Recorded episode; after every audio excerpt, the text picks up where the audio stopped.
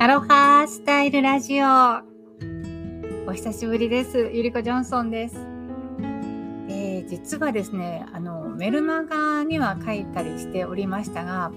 先週1週間、謎の地熱でしょうか。謎の発熱で寝込んでおりました。最初は、えー、まあ、だましだまし、日常のやるべきこととかをやっていたんですけどそれでもね熱がなかなか下がってこないのでいやちょっとこれはもう真剣に真剣に寝るときは寝る休むときは休むっていう風にして、えー、養生をしておりました。ただそれでも結局5日間ぐらい熱が下がらなくてやっぱりねそうなってくるとなんか永遠にこの状態が続いていくようなこうネガティブなこうスパイラルにこうじわじわとこう落ちていくんですよね。で、まあ、そんな中、まあ、これはあの偶然タイミングがあったということかもしれないんですけど、ふとあっと思って、ちょっと切り替えたんですね、視点を。そしたら、スルッとね、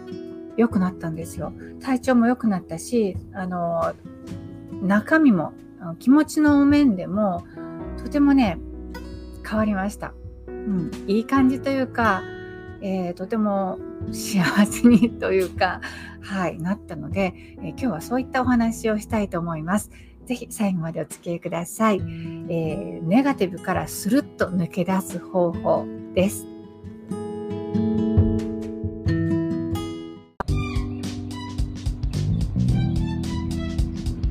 アロハスタイルラジオ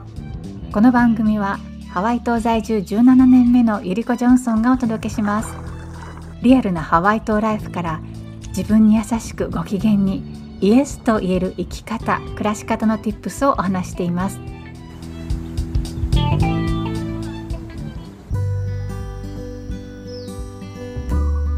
ネガティブからスルッと抜け出す方法というテーマなんですけど、えー、その前にですね、えー、このコンテンツも、えー、動画で配信しています。ポッドキャストだったら Spotify、えでお聞きいただくとというかご覧いただくと すいません。動画になっています。そして YouTube ももちろん動画になっております。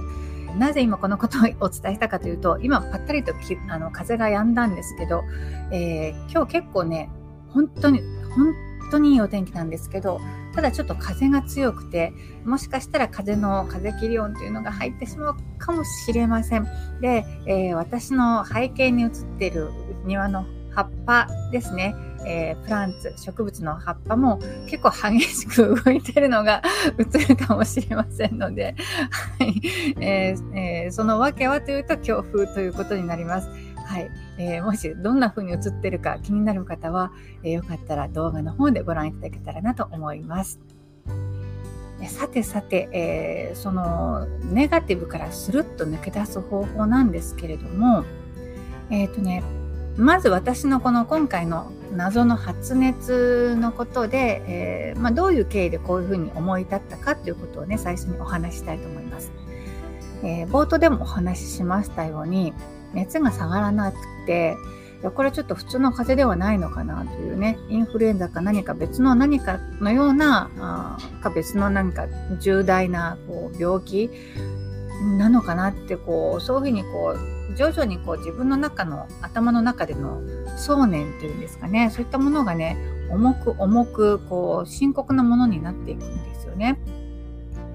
でそうした中でもちろんまお医者さんに行ってちゃんとあの調べてもらうっていうのも大事なんですけど、まあ、私はあの解熱剤を飲んで横になるというねそういうふうにしておりました。でもいつまでこうしてたらいいんだろう。これでも本当に全然治らなかったら本当にお医者さんに行かないといけないなっていうね、まあ、そんな感じだったんですけど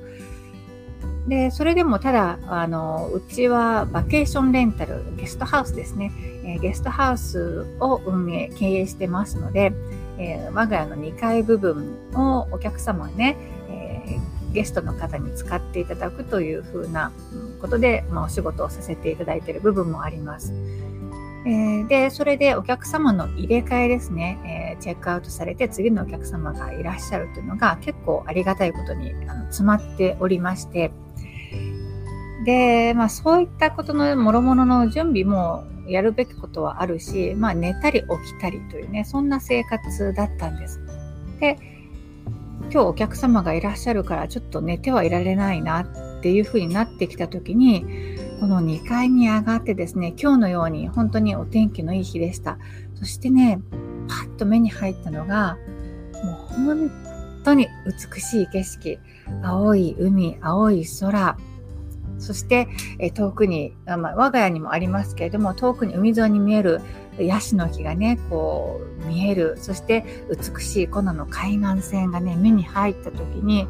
もうねなんかもう何て言うのかな何とも言えないえっ、ー、とブドウ糖よりももっと強力な点滴を一瞬にしてバッとこうチャージしたようなねそんな気分になりました。もうそれだけこう栄養剤っていうのかなそういったこういいエネルギーそういいバイブレーションいいエネルギーがここにあったんですよ2階から見た景色の中にね。でそれでなんかすごくこう注入されたという感じなんですよね。でこれってね本当にあの私がここで証明できるものでもないですし気持ちの問題かもしれませんそして、えー、ちょうどその熱も下がっていくっていうタイミングだったのかもしれませんだから、その因果関係をうんぬん証明することはできないんですけど、ただね、やっぱり、あこの景色、えー、今ここ動画ではおそらく私が見た景色が写真かもしくは動画で流れてるはずなんですけれども、はい。えー、これ確かにベッドで横になってたら見れないよね。ちゃんと起きて、自分の足でね、歩いて日常のことをやるから見える景色だなっていうことをね、とても思いました。ということは、逆に、その、なんかこう、その、病あの、熱を出して、うなりながら横になってる時に、同時に何を感じていたかというと、なんかね、ふと、これいつになったら治るのかなとか、そういうことだけではなくて、あれ、もしもこれ引き寄せの法則ってものが本当にあるとしたら、私の状態が悪いから悪い状、悪いことが起こっている、その、まあ、体を壊すとかっていうことにもしかしてなったのかもしれないなってふとなんか思ったんですよね。これも根拠のない話ですけれども、ふとそう感じて、でそんな時にの景色を見たんです。今私横を向きましたけどここにその景色が今あります。今日も本当にもう心が清められるような、うん、いいお天気です。ありがたいなと感じておりますけれども。はい。なのでね、その、そのいいエネルギー、いいバイブレーションを注入できたことによって私も上がったんじゃないかなって思うんですよね。で、まあその一個、それ以降、おかげさまで熱も下がって、えー、今はもうね、完全復活することができました。で何が言いたいかというと確かにその体の面でえ自分でどうしようもないコントロールできないこともあります。だけどそれをあの補うことはこのバイブレーションとかエネルギーを上げるっていうことであの多少なりとも、まあ、もちろん状況によるけれども助けになることもあるしうん、病気じゃなくても何か自分がこう行き詰まっていること壁にぶつかっているっていう状態の時に何がいけないんだろう。どこを改善したらいいんだろうっていうことを探すのももちろん大事なんだけどそれよりも、うん、今その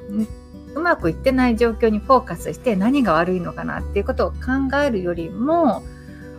うまくいった状態これを突破した状態この壁をね突破して、えー、いい状態になってっているところにフォーカス、そのエネルギーとかバイブレーションに自分を合わせていくっていう、そういう発想もね、大事なんじゃないかなと思います。それって、えー、もしかしたらね、すごい近道かもしれないんですよね。今何がいけないんだろう？どこを改善したらいいんだろうっていうところにフォーカスをすると結局そこで重箱の罪あ隅をつついてしまうというねじゃあなんで自分はこういうふうにこのことが気になってるんだろうとか、あの、そこを必要以上に、まあ、掘り下げていくのも大事なんだけど、必要以上に掘り下げて、結局、なんか深く深くネガティブを掘り下げてしまうっていうことにもなりかねないんですよね。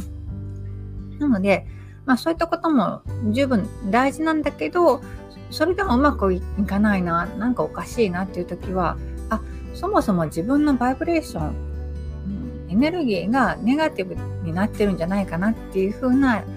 視点を持ってみるのがすごい大事かなと思います。そして、いいエネルギーを自分に注入してあげる。そして、いいエネルギーを持ってる人、調子よくいってる人と触れ合うっていう風な、えそちらの方にね、意識をこう転換する、シフトさせていくっていうことが、すごく大事なんじゃないかなと思います。でね、私は今回この私自身の、ま体調不良、病気ということで思ったんですけど、そのここから見えるイプハレというんですけれども、バケーションハウス。ここから見える景色、この景色を見ること、それだけで十分注入されることでもあるし、あの、なんて言うんでしょう。もっとこのバケーションハウスに来ていただくっていうことをね、えー、皆さんにそれだけでどうなっていくか、えー、どういうふうに変わっていくかっていうこともね、お伝えしていきたいなというふうに今思っております。はい。ということで、えー、今日はこの辺りにしたいと思います。で、今お伝えしたようなことですとか、えー、より機嫌よく自分らしく生きていくっていうことに対して積極的に、えー、こう前のめりな方に向けての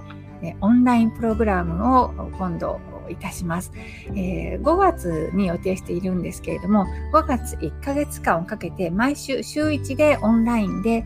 えー、グループセッションですね、え、をしていくモーニングリトリートというのを企画しています。で、え、実はこれコロナ禍でね、2020年にやって本当に良かったんですよ。で、まあ、それがよどう良かったかっていうのはまた別の機会にお話したいと思いますけれども、でそれで、えー、その1ヶ月間の毎週週1のプログラムの、えー、プレイ体験というのかな、体験会として4月の22日に、えーそのモーニングリトリートの体験会というのを開催することにいたします。詳細はメルマガの方でお伝えしてまいりますので、気になる方、えー、ちょっとやってみたいなっていうような方は、ぜひね、メルマガの方に登録して詳細をお待ちください。